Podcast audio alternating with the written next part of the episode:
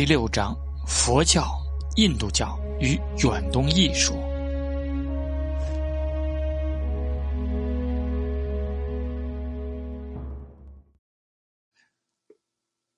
印度东北广阔的恒河平原上，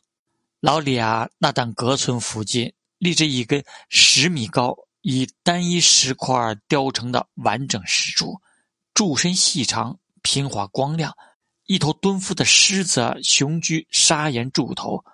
是同时兼具艺术、政治、宗教各方面意义的杰出作品。乍看之下，石柱仿佛由西边三千两百千米外的波斯波利斯流落至此。连半石柱头与柱顶石狮，令人联想起阿奇美尼德雕刻。然而，这根石柱年代却足足晚了两个半世纪之久。柱身铭文清楚昭示，此柱为阿育王（公元前两百七十二年至公元前两百三十二年）所立。阿育王是孔雀王朝开国君主之孙，他是第一位统一印度、建立帝国的君主。阿育王在帝国境内各地树立。多根类似的石柱，帝国疆界北起喜马拉雅山脉，南至德干高原，涵盖印度次大陆大半地区，包括今日巴基斯坦孟加拉全境以及印度的大半国土。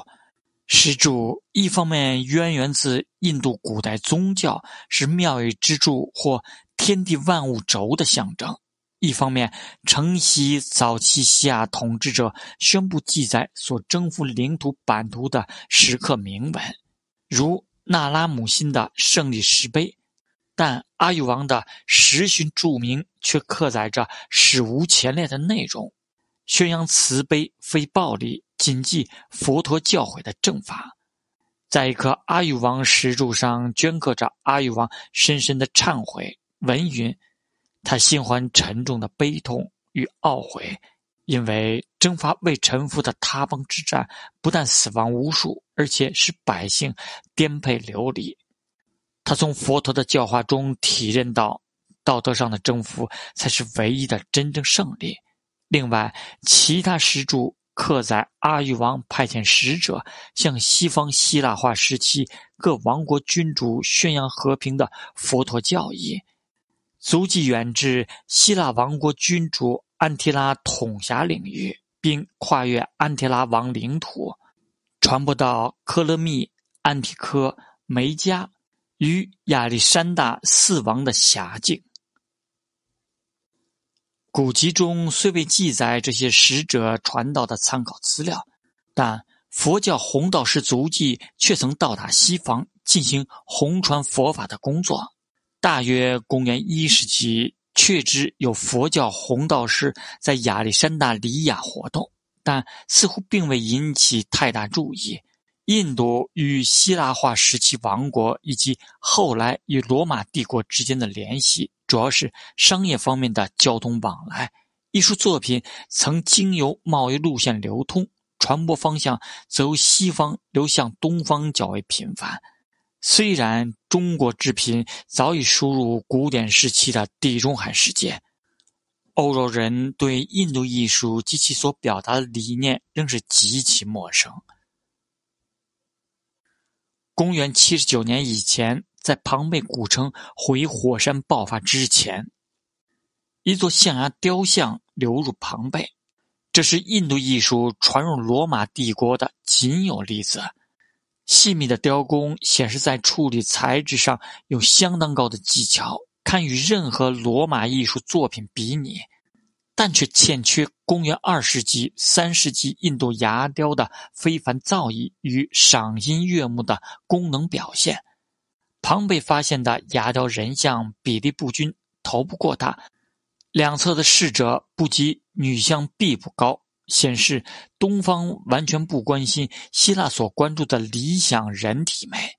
牙雕女像身上仅有珠宝勾勒，衬托出女性性器官，暴露出的身体部位正好是羞怯的维纳斯女神像娇态下遮掩的部位。然而，这尊象牙雕像却完全没有庞贝许多色情雕刻及绘画中所显示的猥亵粗俗感。这尊牙雕原本可能是一张小桌子的支柱，所雕刻的人物一般都认为是当时的妓女。其实，它比较近似自然神奇女药叉、女夜叉。例如，雕刻在桑奇大舍利塔楼牌上的女夜叉，同样又是穿戴着璎珞的半裸诱人体态，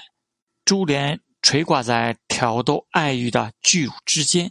世代环绕的殿围，手臂和腿上都套着镯环。女药叉手攀榕树枝干。以优美的律动摆扭着腰肢，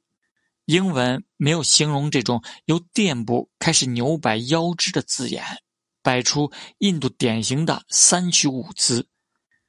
印度艺术家长久以来一直着迷于这种姿态，几乎所有雕刻都展现出三度空间的柔美曲度，甚至于应用在装饰与非具象的雕刻上。人物的肢体仿佛是由柔弱无骨的韧性肉体组成，这种艺术表现手法却散发出一种飘渺、不食人间烟火的特征，似矛盾又巧妙地呈现出灵肉合一的美感，使印度艺术形式特地突出于世界其他文明之外。一度献给佛陀的最神圣庙宇的部分外观，也运用这种艺术手法来表现。然而，佛陀教导世人，痛苦与悲伤的根源就在爱欲与我执，以及贪恋短暂的感官享乐。女药叉属于印度早期的复杂原始宗教信仰，起源于佛教之前，与佛教并存于印度，也是注定要在佛教消灭之后仍然流传于印度的宗教。在公元前第二个千年时，雅利安人由北方入侵印度之前，在印度定居的达罗比图人崇拜树神与河神。雅利安人入侵之后，引进更崇高神奇的众神信仰观念，与希腊宗教信仰无异，是对大自然威力的拟人化崇拜，没有偶像与神庙。其中著名的主要神奇有因陀罗。地是天，气雷电之神苏利耶日天即太阳神，在某种程度上可以说是希腊神话中的宙斯与阿波罗。这些神奇都在《吠陀赞歌》里大将赞颂。《吠陀赞歌》是在公元前八百年至一千五百年间以梵文编撰而成，梵文以希腊塞尔特及公元前。第二个千年年前移入欧洲的日耳曼民族的方言类似，达罗比图人与雅利安人的宗教信仰，也许应该说巫术行为、宗教仪轨与生命哲学混杂融合成西方社会所熟知的印度教。这个字眼在印度语言中找不到完全对等的翻译。早期奥义书中阐述的形而上学观点。奥义书完成于公元前八百年至公元前六百年间，为吠陀赞歌的注解，并不注重将神奇赋予人形加以形象化，而专注于讨论难以表述的抽象概念。凡代表宇宙的本体，我代表独立、永远存继的人类主体，幻代表生化一切万物的宇宙波动。当时印度所有宗教活动的目标与世界上其他文明浑然不同，并不致力于安抚或压制超自然的神力，而是要求达到凡我融合为一，使灵魂从业中解放出来，并且不坠入人生或续生的无尽生死轮回中。业的信仰具有社会与伦理双重意义。凭借业的信念，才能维持种姓制度，将制度合理化。种姓制度提供阶级框架，婆罗门即僧侣阶级，刹帝利即武士阶级，吠舍即庶民阶级，以及首陀罗即贱民阶级。